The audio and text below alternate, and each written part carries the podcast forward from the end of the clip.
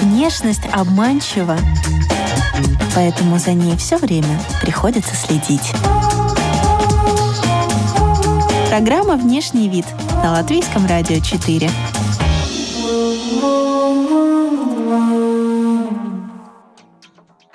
Сегодня в выпуске говорим о мужском балетном костюме, примерках, гриме, татуировках у танцовщиков классического балета, о бороде, дисциплине и белой зависти. Здравствуйте, дамы и господа. Вы слушаете радиопрограмму и подкаст «Внешний вид». У микрофона Алиса Орлова. Сегодня пятница. Мы находимся в Риге, в Латвии, а вы можете слушать нас как подкаст э, по всему миру. Пожалуйста, присоединяйтесь. А, сегодня с нами прекрасный гость, нам очень повезло, Анжей Сигнарский, артист Латвийского национального балета. Давайте знакомиться. И у нас есть такая традиционная мини-рубрика, микро, я бы даже сказала, рубрика в начале программы и подкаста. А, мы ее называем «Визитка». Ну и как уже, наверное, понятно из названия, она дает возможность нашему гостю немножечко рассказать о себе, представиться и именно так, как ему хочется это сделать.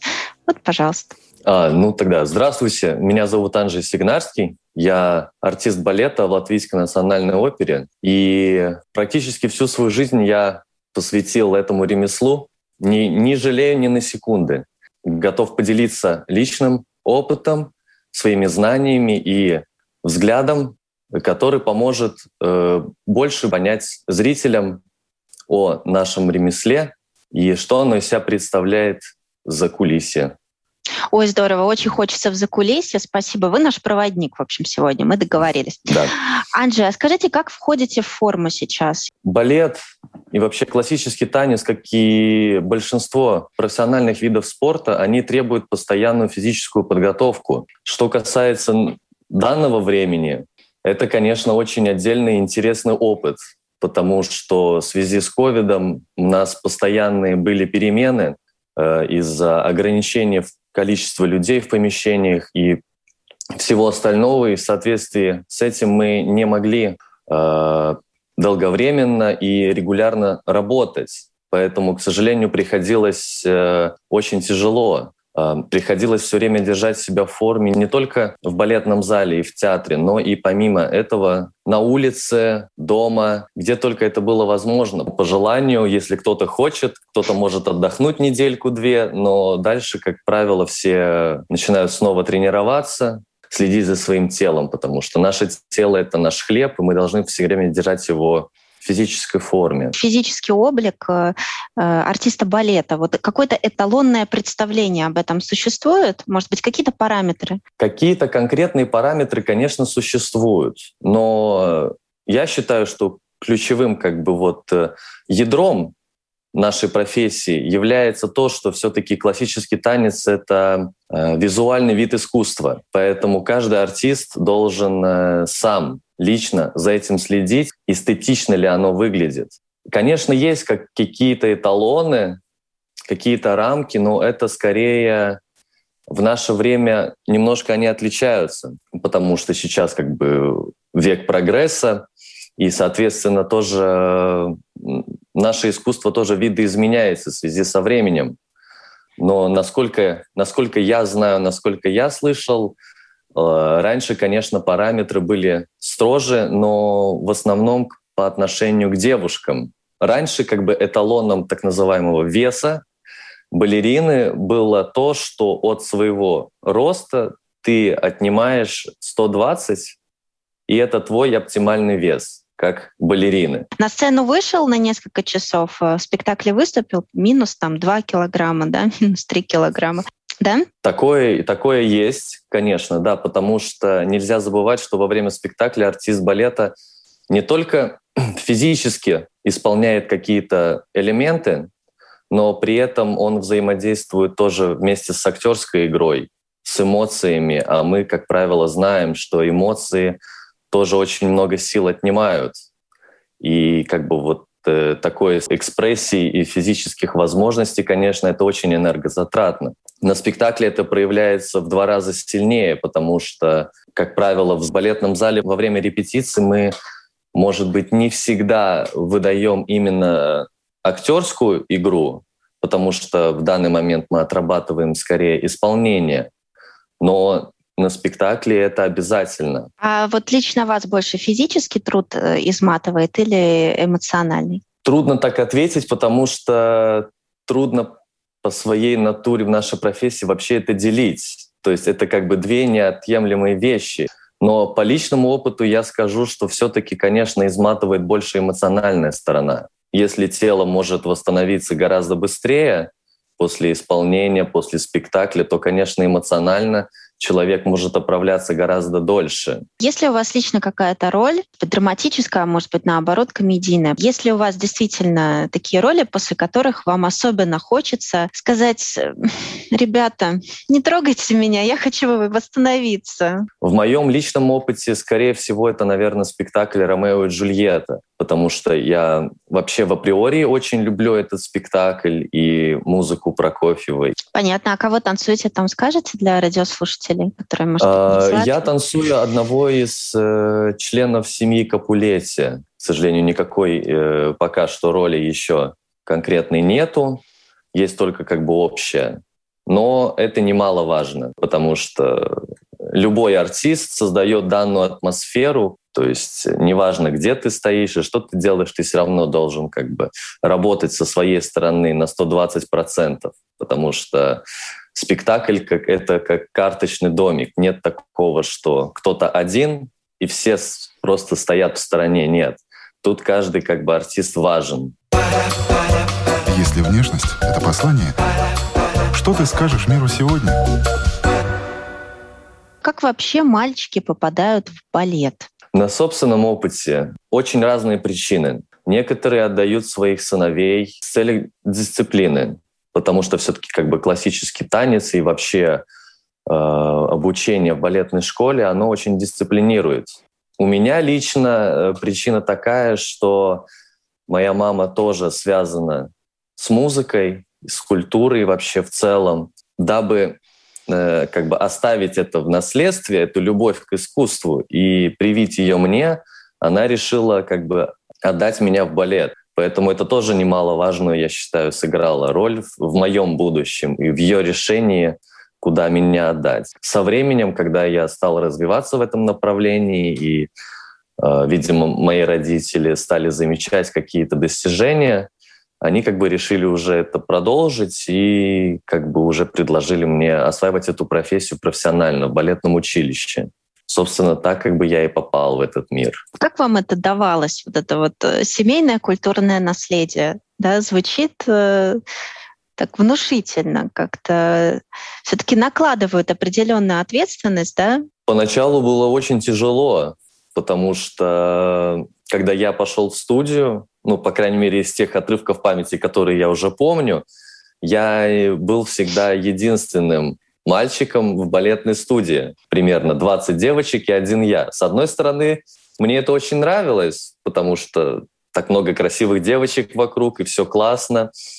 Но с другой стороны, ты начинаешь иногда задаваться вопросом, а почему? Почему я один мальчик? Конечно, потом в дальнейшем уже не все это понимали и не все это принимали, мои сверстники. Но это как бы было дело, которым я занимался. Пришлось пройти тяжелый труд, но мне родители помогали, мотивировали, когда надо было за уши тащили.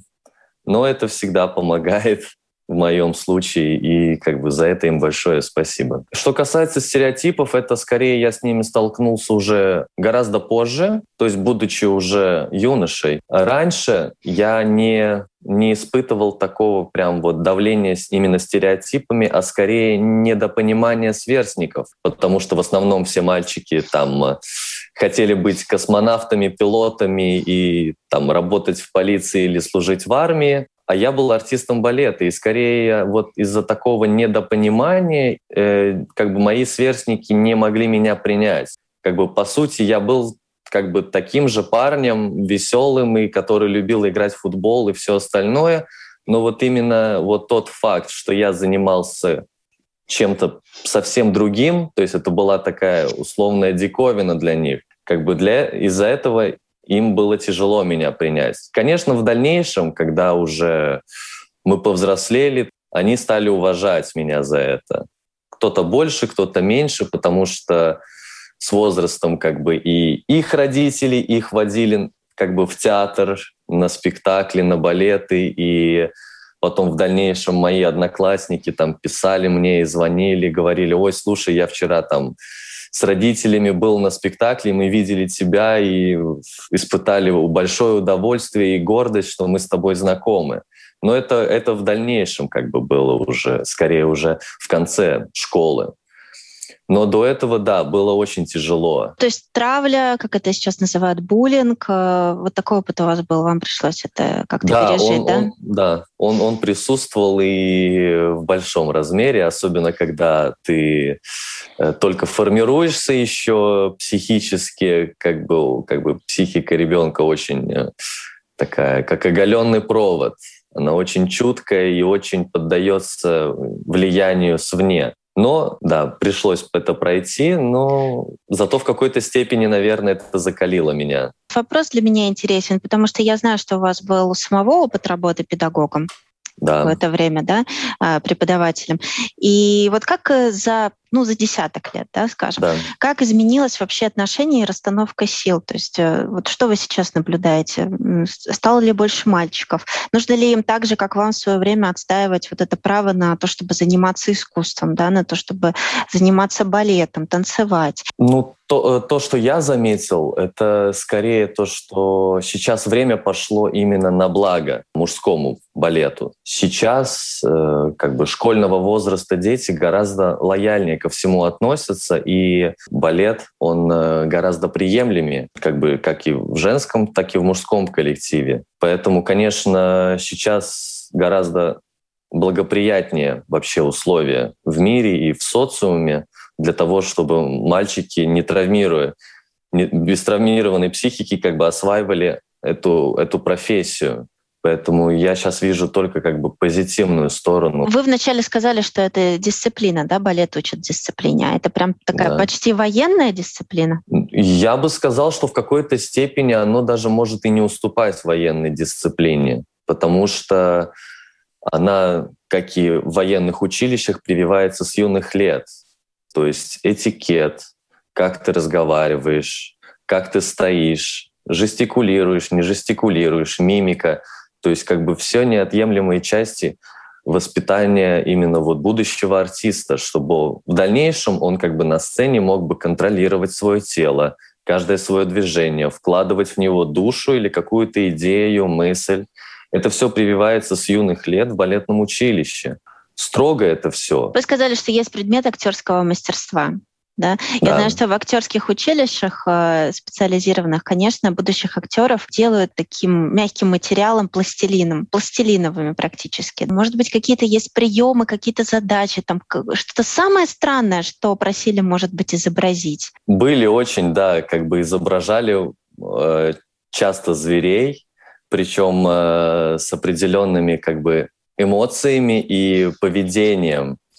Но как бы потом уже дальше анализируя это все, я как бы начал понимать, что зачем это все давалось, почему это казалось тогда таким смешным и нелепым, но по сути это было очень важно, потому что э, главная задача, как бы вот я считаю, э, формирования тебя как артиста, ты должен избавиться от э, чувства э, стыда и неловкости со своей стороны, когда ты исполняешь. Э, какую-то роль. И для этого эти сделаны задачи, чтобы они как бы по своей сути, они выводят тебя из твоей зоны комфорта, как бы оголяют тебя полностью, чтобы ты, будучи в этом состоянии такой неловкости, неуверенности, что я выгляжу смешно, нелепо и вообще позор полный, ты начинаешь в этом как бы состоянии работать и как бы анализируя, давать себе отчет, что не так все плохо, что именно вот это оно и есть, что тебе надо. Ну, а как это примерно там, допустим, а, уважаемые студенты, а сейчас мы показываем э, депрессивного ежика, ну, например, да? Так? У нас э, одна из интересных задач была, э, нам нужно было изображать э, зверей. Я изображал э, макаку, и нам нужно было э, как бы просто веселиться и по всему залу. То есть был балетный зал, в котором проходил этот урок, и нам как бы педагог давал задачу. Вот сейчас вот, Анджей, ты э, голодная макака, и тебе нужно там у кого-нибудь украсть еду. По сути, это такое было дурачество, но при этом у нас как бы была какая-то задача. Вот путем такого взаимодействия с другими, э, с другими учениками как бы вот рождалось что-то что очень интересное и что-то такое совсем как бы незапланированное. Если внешность — это послание, то что вы скажете миру сегодня? Я напоминаю, что с нами Анджей Сигнарский, артист Латвийского национального балета, а вы слушаете радиопрограмму и подкаст «Внешний вид». И мы продолжаем. Следующий вопрос. Анджей, а легко ли быть, на самом деле, да, красивым человеком?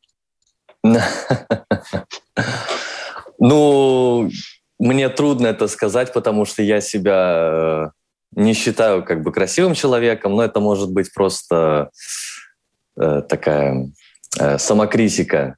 Но беря во внимание мнение других людей и на то, как реагируют на меня в обществе, я бы сказал, что, наверное, нелегко, потому что все-таки как бы за счет своего роста и, может быть, выбора одежды и, и там э, прически и всего остального можно... Я могу привлечь внимание к себе, но как бы по своей натуре я как бы человек такой скромный и, может быть, не всегда э, общительный или сразу как бы готов э, заговорить и начать свободно общаться с незнакомыми мне людьми. Но я думаю, что это все-таки нелегко. Конечно, в каких-то, может быть, э, ситуациях это может э, удачно сыграть на руку, но и, соответственно, это и привлекает, возможно, лишнее или нежелательное внимание к себе. Поэтому, конечно, есть как бы свои и плюсы, и минусы. Но по большому счету я бы, наверное, сказал, что да, нелегко.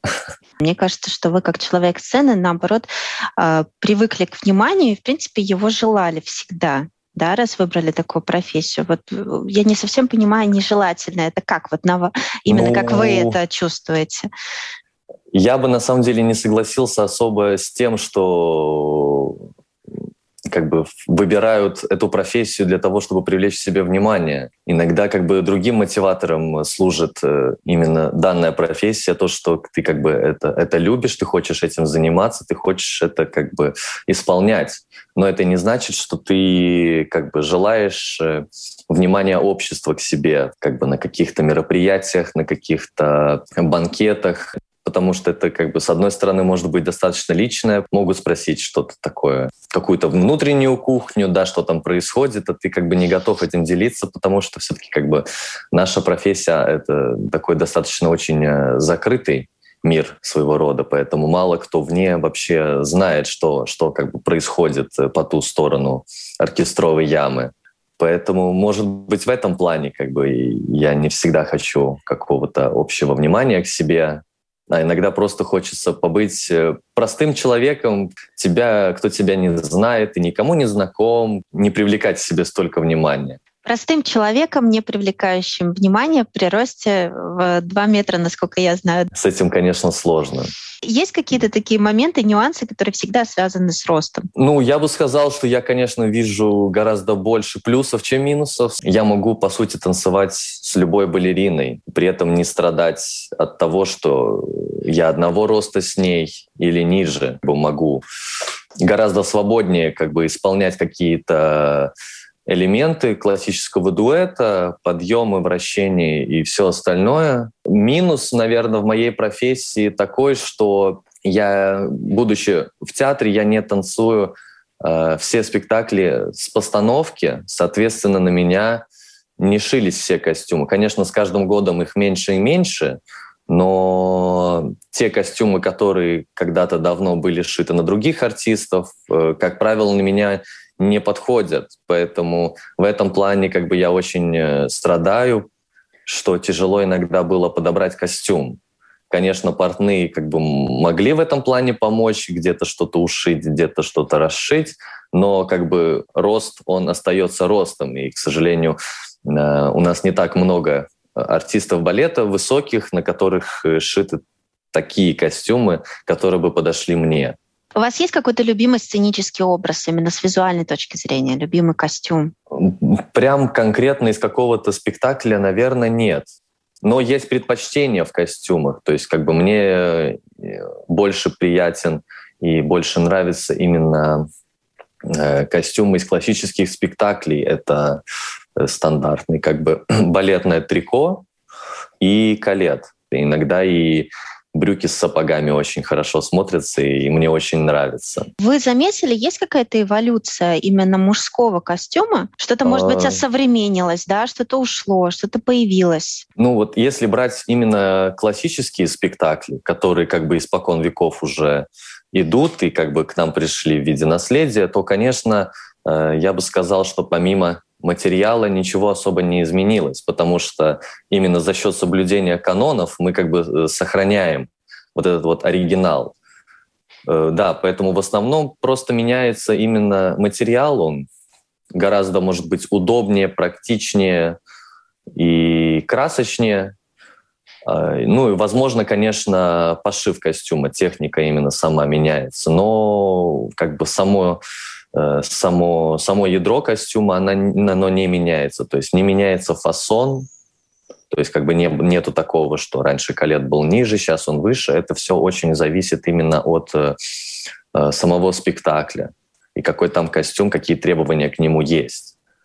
Но это, это что касается классического как бы вот э, классической категории. Вот вы сами сказали, мне понравилось, да, про закрытый мир по ту сторону оркестровой ямы, поэтому я буду сейчас какие-то вопросы, я буду пытаться прощупать этот закрытый да. мир, а вы мне будете говорить, попало или не попало. Существует ли какой-то элемент э, там э, допустим, зависти, да, именно в отношении э, костюмов в мужском балете. То есть там кого-то он более шикарный, у кого-то он там более нейтральный. Да? И вот такой вот элемент присутствует или э, вы мыслите другими категориями? Э, да, бывали моменты, когда визуально э, тебе нравится костюм другого человека. Но я бы не сказал, что это зависть, а скорее просто как бы этот костюм нравится визуально. То есть я как бы хотел бы в нем станцевать, но, скажем так, для того, чтобы я в нем станцевал, я должен как бы подготовить и добиться того, той роли, того места, как бы, чтобы, чтобы в нем станцевать. Ну, такой, как прям зависть, ну, может быть, это своего рода белая зависть. Но, безусловно, нельзя отрицать тот факт, что другие костюмы могут себе нравиться больше, чем, чем, э, чем твой. Есть какие-то элементы, которые вы считаете неудобными. Вот когда они точно появляются у вас, костюмер говорит, вот, э, вот в этом образе будет фигурировать конкретно вот это, и вы понимаете, что ну все. Это как бы всегда это неотъемлемая часть подготовки костюма, допустим, при постановке спектакля. То есть если есть какой-то костюм, это на эскизах как бы видно, что какие-то элементы могут в дальнейшем как бы создавать неудобства, для тебя как исполнителя. Ты всегда можешь обратиться к портному. И вообще во время, э, во время как бы шитья этого костюма мы постоянно как бы ходим на примерки в определенных этапах готовности костюма, и как бы это все исправляется. Но мне все-таки хочется для наших радиослушателей и слушателей подкастов получить да. какую-то реальную историю, реальный пример, которых у вас, я думаю, полно. Недавно, вот последний раз реальная история была. Мы участвовали, некоторые артисты балета участвовали в постановке оперы «Золушка». И там была сцена, где э, мы были одеты в стилизованные костюмы эпохи барокко. В один определенный момент мне надо было одну балерину поднимать на вытянутые руки наверх, туда. Но костюм был очень неудобен, потому что были широкие рукава, и была шляпа с париком, и были, были очень узкие брюки. И э, поднимая девушку наверх, я не мог до конца э, как бы ее поднять, потому что мне костюм пережимал ребра и тянул руки вниз, не давал мне полностью полноценно вытянуть руки наверх. Э, да, как бы и было такое неудобство, но мы это исправили еще во время репетиционного процесса, когда у меня как бы просто, грубо говоря, рукав оторвался от, от общей, общего костюма, как мне пришло, я как бы просто за счет своей э, силы и за счет того, что я должен был поднять как бы девушку, я просто порвал на себе костюм, как бы, но это неотъемлемая часть. есть... Я же вижу, я должна пояснить для радиослушателя, я нашего героя Анжи вижу через экран, и э, поскольку я кое-что заметила, э, у меня возник следующий вопрос: насколько вы, э, скажем так, своевольный э, человек для вот классического балета? классическом представлении. Я бы сказал, что своевольный до, тех, э, до, до, до того момента, когда это не переходит э, границы сценария спектакля потому что иначе это может выглядеть вульгарно или не соответствовать э, как бы контексту самого спектакля. Конечно, в классических спектаклях эти рамки гораздо строже, чем э, в современных спектаклях или неоклассических но не сказать, что как бы у артиста балета нету вообще никакой возможности или шансов на какую-то э, обусловленную импровизацию в качестве образа или поведения, манеры и вообще танца. О ваших татуировках я сейчас хочу поговорить. Я а, понял неожиданно на самом деле. Вот это, знаете, показывает, насколько я все-таки мыслю стереотипами, да? Сколько у вас татуировок? У меня, у меня шесть. Шесть татуировок на теле. Кто-то воспринимает да. это как украшение, такое украшательство, да. Э, для кого-то это фиксация каких-то событий определенных в жизни, да. Э, там, для кого-то самовыражение. То есть если кто-то что-то вкладывает в рисунок, то э, другие говорят, что нет, не имеет никакого значения. Для меня это просто такое, как аксессуар, да, как угу. украшение. Вот вы чем руководствовались?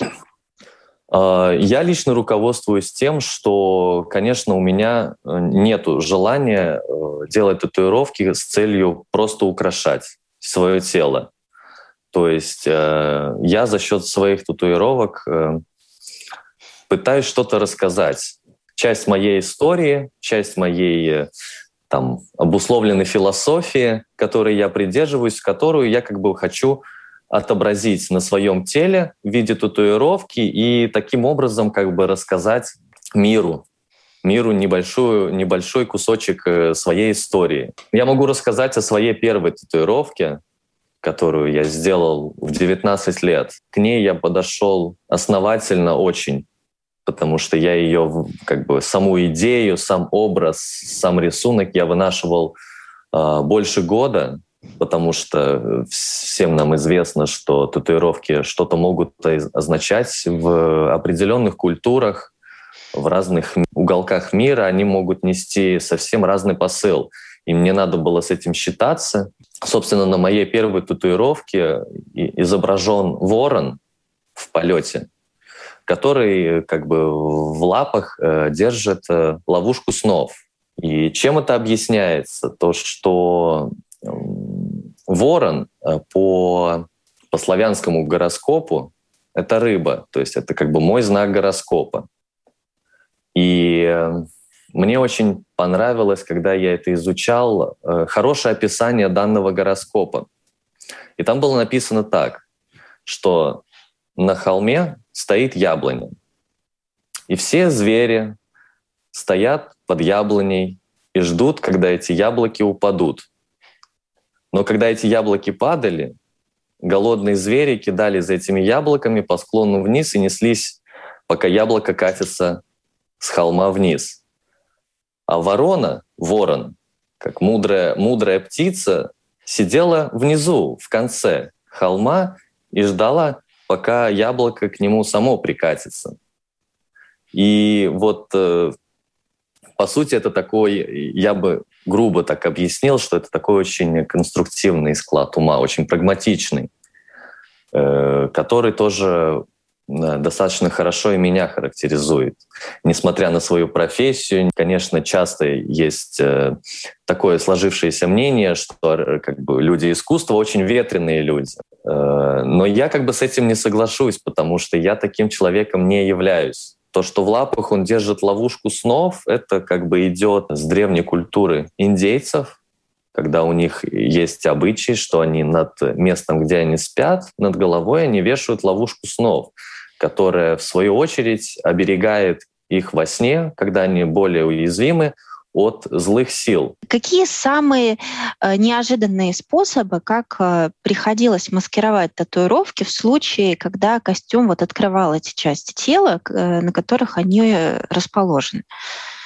А, ну, самый такой в моем случае экспериментальный вариант это было закрывание татуировку эластичным бинтом. Это было очень интересно, потому что время от времени мне надо было как бы отворачиваться от зрителя и как-то немножко поправлять этот бинт незаметно, чтобы как бы не была видна татуировка.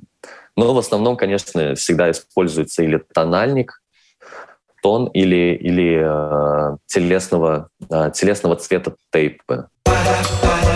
Если внешность — это послание, что ты скажешь миру сегодня? Помните, когда был вопрос э, о внешности, и вы сказали, что да, ну как-то мне особо не удается там скрыться от глаз, потому что и рост у меня 2 метра, да, и да. вот вы еще упомянули, что э, стиль одежды, да, упомянули вот стиль одежды какой-то у вас, наверное, особенный, и я тоже все время обращаю внимание, ну, экран обрезает, поэтому я вижу только две когтистые лапы, вот так вот, а что там дальше изображено на футболке, ну вот мне остается только догадываться, да, кстати, что у вас там на футболке? Это один из э, злодеев из э, комикса Человека-паука. Расскажите, как вы в повседневной жизни выглядите, как одеваетесь, да? Насколько это скажем так, два разных человека? Я не знаю, я не могу сказать, что у меня прям есть какой-то свой стиль моды, который я преследую, но я могу сказать только одно, что я не придерживаюсь э, каким-то вот мейнстримом моды. То есть вот что сейчас актуально, то я и буду носить. Нет, такого никогда не было, и по большому счету мне никогда особо это не нравилось. То есть э, мои образы, моя одежда, которую я одеваю, она в основном всегда как бы рождается у меня в голове. Конечно, нету такого, что я каждый день прям продумываю, какой, какую одежду я буду носить. То есть э, я могу просто по состоянию там, настроения или по, по, по, по тому, как погода на улице, я могу как бы это варьировать. И иногда просто одеваю, ну, грубо говоря, что плохо лежит. Это может быть, там, не знаю, кроссовки с брюками и рубашкой, а на следующий день я могу одеть э, спортивный костюм, панамку и идти на работу. Поэтому, да, но, конечно, если это какие-то уже более официальные мероприятия, то, конечно, к этому я уже подхожу очень с большой ответственностью, потому что, как бы, ну, не, нельзя забывать тот факт, что мы, как артисты балета, мы должны как бы себя показывать, э, и мы должны нести свой образ, но тоже все очень зависит от того, в каком настроении я нахожусь. Ну, то есть э, я так поняла, что вы какую-то все-таки ответственность за свой внешний вид вне театра испытываете, да? Обязательно. какая-то культура внешнего вида, она должна присутствовать, не допускается там неряшливость и все такое. Это воспитано вас, наверное, вот той дисциплиной, о которой мы говорили. Я могу и просто в каких-нибудь серии барахолках купить какую-нибудь рубашку, но потом я могу ее одеть так, что как бы никто даже не задумается, что это было куплено там э, за 2 евро на рынке. Главное это просто то, как ты это преподносишь. Неважно, это рубашка куплена за 10 евро или за 100. Анжи, если позволите, я с вами хочу поговорить о макияже. На самом деле внешний вид такой уникальное такое пространство, где вот с, с юношей можно поговорить о том, как глаза подводить. Я знаю, что вы как э, артист, вы обучены гримироваться, правильно, да. да, для сцены. Вы это умеете, вы это делаете сами. Когда, конечно, это было еще в обучающем процессе, еще в школе, когда нас обучали сценическому гриму, конечно, это поначалу было немножко странно, так немножко дико, но потом, как я уже сказал, чем больше ты как бы э, преисполняешься осознанием собственной профессии, и что оно от тебя требует, ты как бы уже на это смотришь как на неотъемлемую часть. Потому что нам всегда в училище как бы на этом предмете объясняли, что э, человеческого лица на сцене недостаточно. То есть из-за ярких прожекторов оно просто блекнет. И за счет сценического грима мы должны это компенсировать. Он, конечно, он гораздо утрированнее, чем э, как бы повседневный мейкап, который люди используют. А, но он должен быть, иначе ты теряешь лицо. То есть мимики твоего лица не видно. Поэтому да, конечно, нас обучали и много, много, много чему, как бы много что могу как бы сделать, там, подвести глаза, накрасить ресницы и все остальное. Я вижу, что вы носите бороду, да, это да. такая э, часть имиджа или э, это, как, как сказать, по желанию э, руководителя, художественного там, постановщика, да, в зависимости от запроса да, для какой-то роли, или это то, как вы себя чувствуете, и вы, в принципе, вот во, во всех э, своих проявлениях на сцене вот так. В основном в классических спектаклях э, борода и вообще усы — это неприемлемая вещь. То есть если это какие-то классические спектакли, э, вот, допустим, как пример «Щелкунчик». Э, в «Щелкунчике» мы танцуем э, во втором отделении в белых париках. И если я выйду на сцену в белом парике и с черной бородой, Э, это не эстетично. Чем мотивировано то, что я сейчас ношу бороду? Э, это потому, что как бы у любого, мне кажется, мальчика и юноши есть, как бы глядя на более взрослых мужчин, есть желание тоже отрастить бороду и усы. Но так как э, из-за нашей профессии мы как бы лишены этой роскоши, мы вынуждены все время бриться, поэтому как бы в любой как бы свободный момент мы как бы можем себе это позволить. Конечно, это в какой-то степени становится частью моего имиджа, но это такой э, краткосрочный имидж, потому что когда начнутся спектакли, конечно, я это буду все э, сбривать. Грубо говоря, отпустили отпускную бороду. Да. Учитывая вашу футболку с э, персонажем э, из экранизации комикса, у меня тогда следующий вопрос. Вы вообще за антагонистов или за протагонистов? Мне трудно ответить, потому что я стараюсь как бы развиваться во всех направлениях. Слово профессионал подразумевает в себе то, что ты как бы должен уметь исполнить любую роль. Это может быть герой-любовник, а может быть и серийный убийца. Кого вы бы хотели исполнить? Э, какую роль? Роль вашей мечты на данный момент, на данный на период данный, жизни? На данный период жизни я бы очень хотел исполнить э, роль Тибальда в спектакле «Ромео и Джульетта». «Ромео и Джульетта». Как бы это, наверное, в данный момент это как бы вот мое самое, самое большое желание. А почему не Ромео? Потому что, видимо, вот в данный момент я как бы чувствую себя по характеру ближе тому персонажу. Причем как бы, ну, он, он мне всегда нравился, несмотря на то, что как бы он плохой. Если внешность — это послание, то что вы скажете миру сегодня? Если это не слишком лично, я заметила, что даже на сцене вы не расстаетесь э, с одним аксессуаром. Кольцо это, это моего, моего рода талисман, который э, подарен мне мамой. Как бы из-за уважения, из-за любви к ней я с ним не расстаюсь никогда. Если, конечно, иногда я его снимаю, если того требует э, концепт спектакля или оно может доставлять мне какие-то неудобства, то в таких случаях я снимаю. Я испытываю большую как бы, к нему привязанность и как э, можно сказать, что без него я себя чувствую голым, незащищенным. Да, но это единственная вещь, как бы, которую я практически никогда не снимаю. Ну и наш традиционный э, финальный вопрос. Что для вас внешний вид? Внешний вид — это, в моем понятии, это олицетворение меня. То есть э, за счет своего внешнего вида я э, рассказываю людям, какой я есть. Поэтому вот для меня внешний вид это, — это моя визитная карта.